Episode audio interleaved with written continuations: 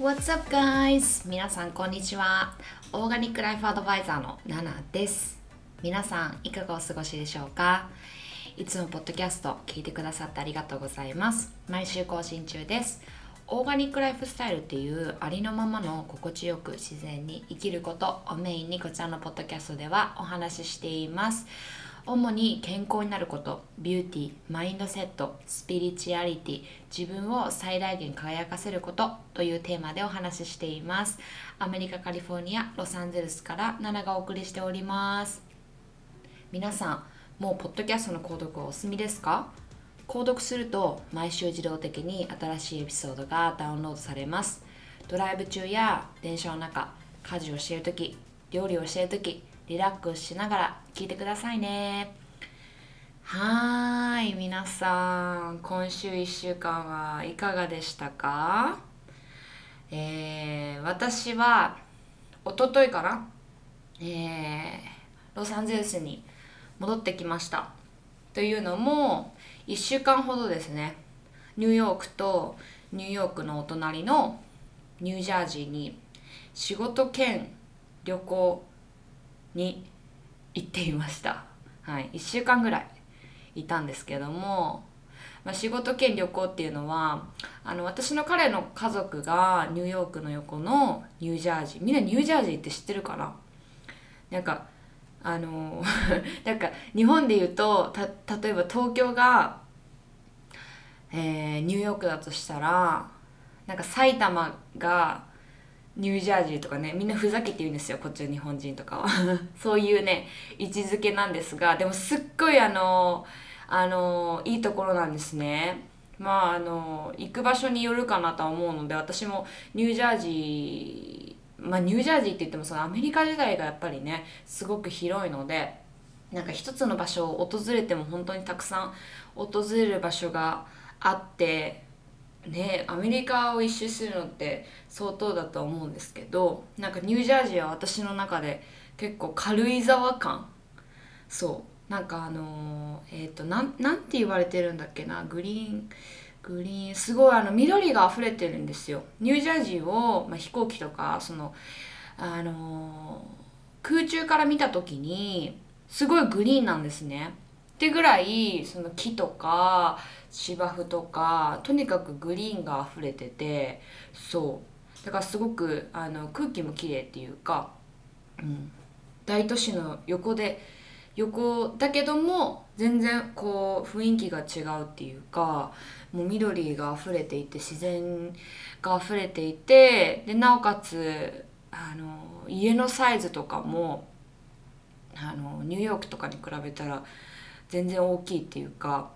私がニューヨーク私そうそうそう私ニューヨークに、えー4年半5年ぐらい住んでたんですけど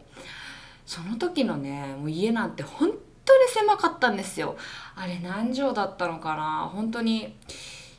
えーまあ、まずワンルームですよ。ワンルームで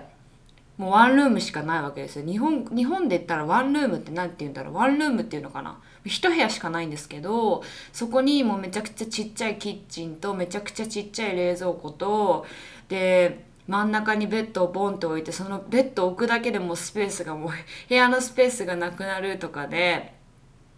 そう。で建物が5階建てだったかな。で私5階に住んでたんですけどエレベーターがないからその自分で階段を上り下りしなきゃいけなくてまあ私の私ぐらいの年だったら別にまあ確かに疲れるけど、まあ、いい運動になるみたいな感じじゃないですか。でも両サイドに住んでたあのネイバーの方がおじいちゃんだったんですよ。もう80とか。そう。で両サイドおじいちゃんが住んでてもうなんずっと多分そこに暮らしそこで暮らしてたんだと思うんですけどその5階まで上がったりその1階まで降りたりするのだけで本当に 片道で30分ぐらいかかってるのとかをもう毎日見てたりとかして。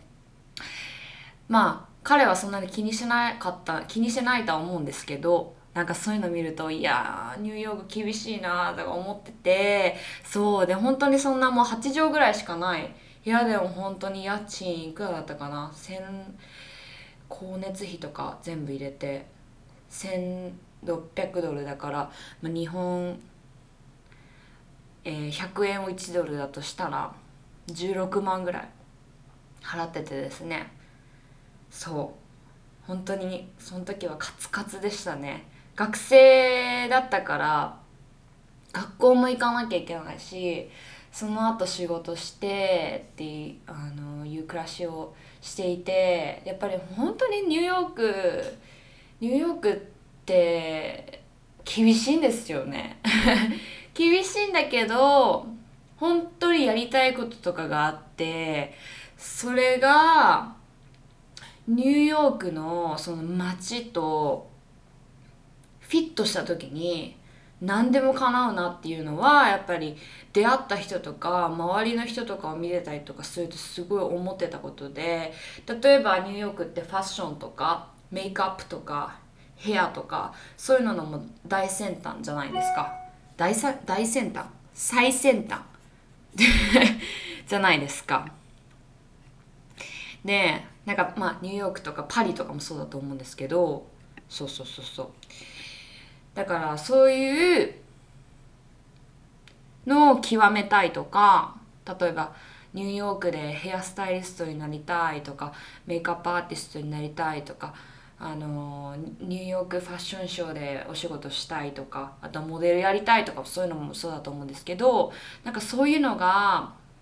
そういう強い気持ちがあってそこに努力があって継続があってでそれがニューヨークに認められた時にもうそこからの活躍の速度っていうのはすごいなと思っていて、うん、だから私の周りとかでもやっぱりあのメイクさんの方とかやっぱり本当になんかあのー、すごかったですよ。本当に1回の仕事だけで本当に1回1回本当に1回メイクしただけで本当に何十万のお給料とかね。なんかやっぱりすごいお金が動く街だなと思っていてやっぱりそのお金が動く街っていうことはやっぱりその人々のエネルギーとかもすごいんですよね。うん、だけど過去の私のように、まあ、やりたいこともわからない。自分に自信がとにかくない。ネガティブ。でなんかすごい常になんか物に依存してるお酒飲んだりとかね。そう。していると本当にやっぱりそういう人たちがいる中で暮らさなきゃいけないから辛くて仕方ないんですよ。でもどんどんどんどんそういう中にいるとやっぱり自分とうん周りを比較するようなあの環境に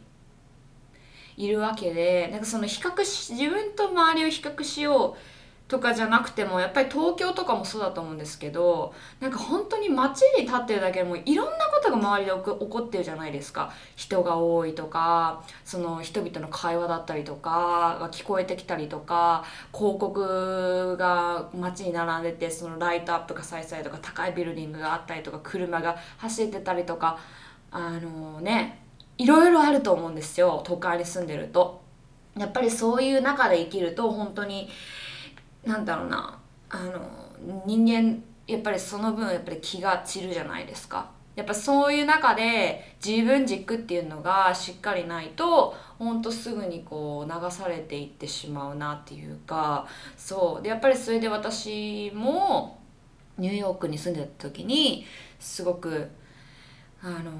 まあ、人もそうだし街に流されたっていうか。そう。でなんか、まあ、すごくねニューヨーク自体はめちゃくちゃ大好きなんですよ。本当に今 LA に住んでて心地いいなって思うこともすごく多いんですけどなんかやっぱりニューヨークはなんか違う。本当に言葉にできない何かがあって、まあ、ずっとずっと私の中で夢の場所憧れの場所なんですけど本当に住んでた時は本当にしんどくてですね。そう。でまあなんかそういった場所でもやっぱり離れてみるとなんかやっぱり恋しくなったりとかするんですけどまあねあの今あの、お仕事と、まあ、旅行と、まあ、彼の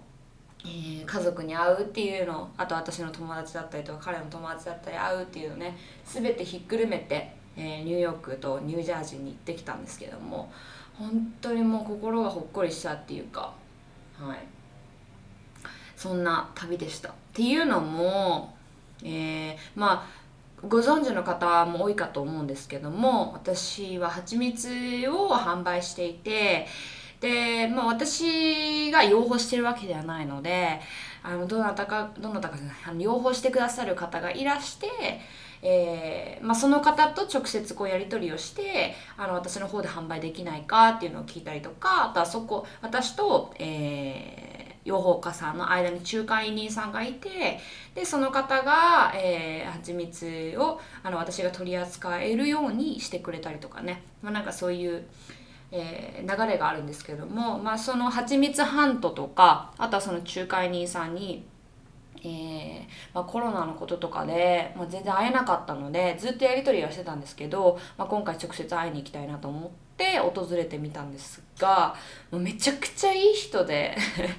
あのなんか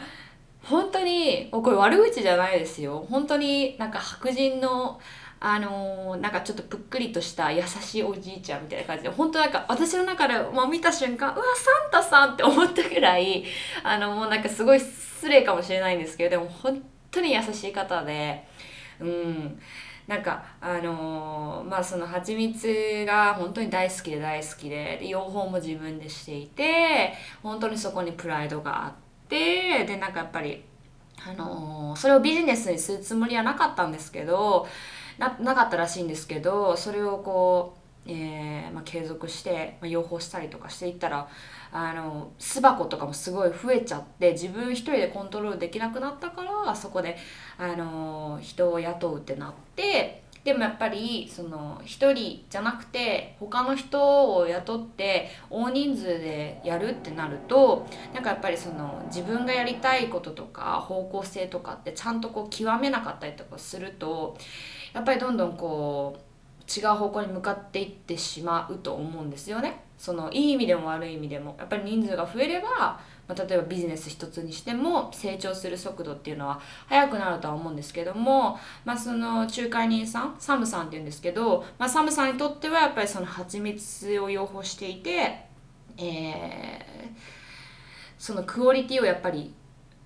大切にしたいっていうかそのやっぱり変なものが入ってるような入ってしまうような環境で養蜂したくないっていう強いプライドがあってでなんかそういうのをあの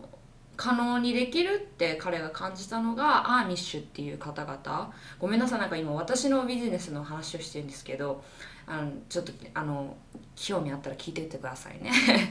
そう。でなんかアーミッシュっていう方々は、えー、ドイツ系の、えー、コミュニティでテクノロジーを一切使用しない方々。もう私これ聞いた時えどういうこと？っていう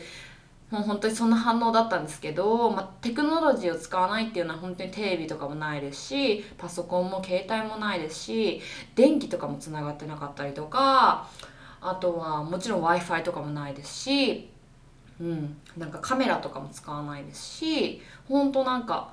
あのー、何？あのハイジ。ハイジのあのおじいさんいるじゃないですか。ああいう生活をしている人人っていうか なんか山の中でなんかこうヤギのミルク取ってヤギのミルクをチーズに変えてとかなんか本当にそういう生活をしている人たち。車も乗らない。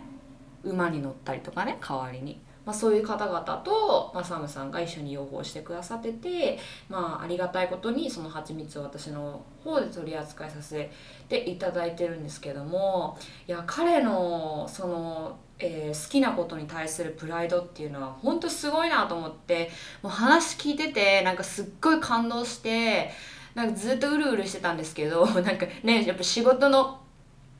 場面であのその感情感情的になって泣くなんてことはできないので そう。でなんかやっぱり彼の話とかを聞いてていやすごいなと思ってたんですけどやっぱりそのクオリティだったりとかやっぱり自分が作る蜂蜜っていうものはやっぱりあのクオリティ高いものにしたいっていうサムさんの強い思いからそのまあ要は効率が悪い。けどもクオリティが保てる。やり方をずっと保っていてそう。でその養蜂場に行くまで片道車で5時間なんですって。それを週に1回。忙しい時は週に23回。車5時間出して片道ですよ。って言って、まあ、養蜂の様子を見に行ったりとかたまにそこで自分も養蜂したりとかしてるっていう話を聞いていやすごいなと思って。なんかやっぱりあのすごいのはもちろん分かってたしでもあのその5時間車を出しているっていう話は私も実は知らなくてなんかなんか2時間ぐらい車を出してるっていうのをなんかこうパッて聞いた記憶はあったのでそういう認識でいたんですけどいや5時間も車出して毎週そこに向かってくれて養蜂してくださる方がいるんだと思ってなんかいやそのそこに対するプライドと愛とやっぱりその自分が取り扱う蜂蜜？一本にしてもやっぱりそこにもうたくさんの人のねあの努力があってその私の蜂蜜だけじゃなくてもですよ。やっぱり現代人本当に物に溢れててねそのハンドメイドだろうが大量生産だろうがやっぱりそのじゃあ大量生産にしてもやっぱりそのもののなんかやっぱりパーツの構造だったりとかを作ってくれる人とかが必ず過去にいたりとかやっぱりその機械を動かしてくれる人がいたりとか必ずその何かねあの物に携わる人努力がそこにあってそれが安価なものだろうが高価なものだろうが私は関係ないと思ってるんですけど、うん、でやっぱりあの受け取る立場だからこそやっぱりそういうのにねなんかやっぱり昔の人って物は大切にしようとかね、その子供の頃とかお父さんお母さんとかに言われたりとか学校の先生とかに言われたりとかしたじゃないですか。なんか物は大切にしなさいみたいな。でもあれって本当に本質を見極めているなっていうかうん。だからやっぱりその手に取るものそのを大切にするとか無駄に消費しないとかあのそういうことをちょっとでもこう意識して過ごせるようになるとやっぱり目の前今今本当に私たちの周りに物が溢れてる中でやっぱりそういうね一つ一つの小さなものに感謝が置けるとなんかやっぱりありがとうっていう気持ちで満たされるようなあのえー、人生が送れるのかなと思ってですね。本当にそのサムさん仲介人の方の努力からなんか学ぶことがいっぱいあったっていうかそう。でそこですっごいもう心をほっこりしていたんです。本当に。うん、あの今今もそうなんですけどでなんか話は変わってでそこから、えー、私の彼の、えー、家族がニュージャージーの方にいるので、えー、パパとママと会ったりとか、え弟くんに会ったりとか親戚の方に会ったりとかしたんですけどなんかもう本当にあのー、羨ましいなって思うぐらいみんな愛情表現がすごく自然得意得意とかじゃないんですよね。その彼らにとってはすごくもう普通のことだからもうね久しぶりに会ったらハグして「会えて嬉しいよ」とか言って言ったりとかしてで私の彼もいい大人なんですけど彼にあの、あの、彼のママがね頭にチュッチュしたりとかして「ああかわいいね」とか言って言ったりとかしてなんかそれってやっぱり日本の文化とかではないからもしそれしてる人がいたら周りからねすると「えっ!」ってなるはそういう反応が来るかなとは思うんですけどでも私は本当にそれすごい素敵だなと思っていてやっぱりだって愛するものを愛するって言って何が悪いのって感じじゃないですか。うん、でやっぱりねその、まあ、人と人って会その言葉とか会話がなくてもなんかこう気持ちのそのなんかコミュニケーションって取れると思うんですよね。多分すっごい昔の人とかきっと言葉とかもなかったと思うのでなんかそういう風にコミュニケーション取ってたと私は思ってるんですけどなんかそういうのってあるじゃないですか。でもなんか今あのー、もちろんその私と彼は本当に年に12回しか彼の家族に会わないですしで私もやっぱり地球の裏側にいて日本に住んでないからこそ、えー、自分の家族に会うの本当もう今ね3年ぐらい会ってないんですよ。全然帰れなくてですね。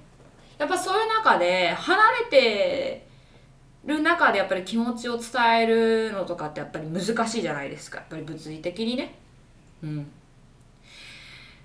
こう愛愛届けっていうなんかこうあのことはできるかもしれないんですけどその愛を実際に届けられるかって考えたらちょっと難しいじゃないですか。物理的にやっぱり距離が離れていると。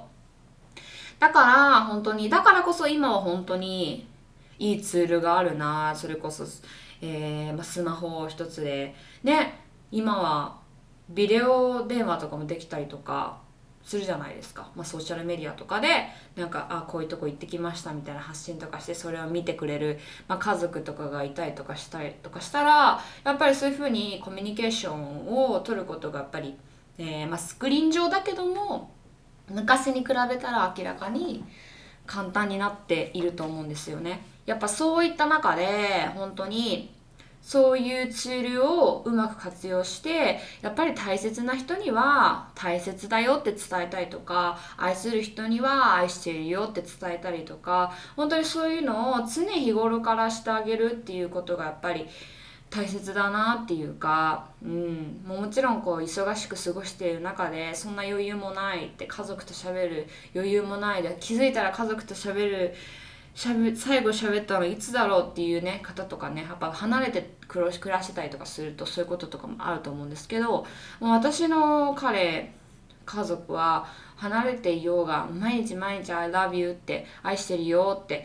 もうあのそういうふうにあのそそんなに言わなくてもよくないっていうぐらい あの言い合っていてやっぱ大切じその愛自分が相手を思っている大切って思っている気持ちをちゃんと言葉にしてワードにしてそのテキスト上だろうがあのメール上だろうがあのテレビ電話だろうがやっぱりそういうふうに伝えてあげるっていうことをするっていうか、うん、それって本当に大切だなってなんかやっぱり日本人って良くも悪くてもその言わなくても分かるでしょみたいな文化ってあるじゃないですか。それがやっぱりその美しいとされるっていうかその言葉にしないその感情感情じゃないや表情とかでその、えー、表現するみたいなね、まあ、なんかそういう文化とかがあってそれはもちろん私も美しいと思うんですけどもうん。でもやっぱり本当にさっきも言ったように本当に気が散るような世の中に私たちはいっぱいいるいるじゃないですか。特に東京とかニューヨークとかもそうだと思うんですけどやっぱそういった中でやっぱり、あのー、大切な人にあの感謝を伝えるとか伝えてもらうとかすごくそういうシンプルなことをすることで本当にそれこそ、あのー、自分の気持ちがどっか行っちゃってる時にこうカムバックできるっていうかこう地に足をつけれるっていうかすごく生きている中ですごく大切なものすごくシンプルなところにある。そういう人とのつながりだったりとか感謝を伝え合うだったりとかそういう優しい気持ちになるとかね。なんかやっぱりそういうすっごくシンプルなことがやっぱり人生の中で大切だったりとかするからうん。だからやっぱりねこれ聞いてくださる方ママさんが多かったりとかすると思うんですけどやっぱりね、育児だったりとか家事だったりとかお仕事してる方だったらお仕事だったりとか本当にバタバタバタバタ大あの忙しくて一日なんてすぐ過ごしてしまうと思うんですけども、ねあの、一緒に住んでる家族もそうですしご両親とかもそうですしなんかこう今これをあちょっとみんなでじゃあやりませんか？今今これ聞いてくださる方。私もじゃあ今これを撮り終わったらあの私の両親と、えー、兄弟にあのいつもありがとうって伝えるのでみんなもこれ一緒にやりませんか？ね。もう恥ずかしいっていう気持ちとかは取っ払っていつもありがとうって伝えましょう。ね。いい機会だから。ね。だからこうやってあの優しい気持ちになってほしいな。なんかやっぱり今世間がピリピリしてる中でこういう優しいこういう優しいってその私のこと言ってるわけじゃないですよ。なんかすごくこういうシンプルなこと感謝とか優しい気持ちが、えー、持てるとやっぱり本当に微力ながらそこから本当に愛が生まれるっていうかそういう優しさって充満していくなっていうのを感じてます。なのでうん。まあ、なんかそれが結構あの私が今回旅に出てその仲介人の仲介人のサムさんと、まあ、彼の家族に触れてねその愛に触れて思ったことでもありました。はい。なので愛は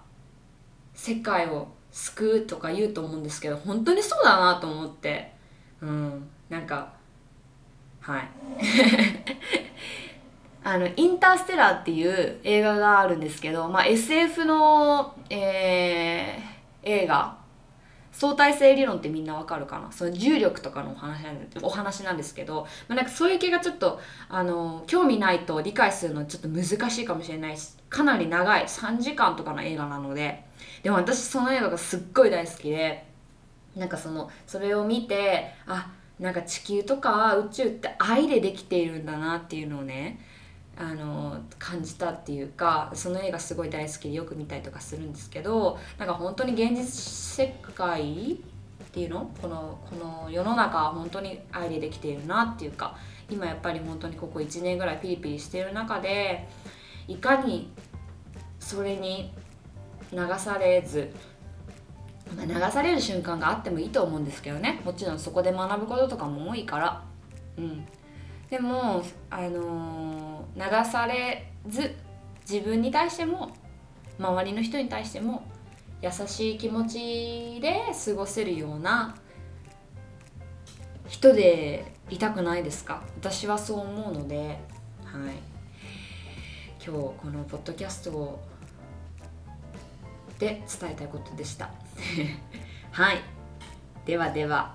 最後まで聞いてくださってありがとうございます。じゃあ皆さんでこれ今ポッドキャストが終わったらあのご両親か家族か、えー、兄弟の方とか大切な人にありがとういつもありがとうって伝えましょうね。You got it 私もやるので。はい。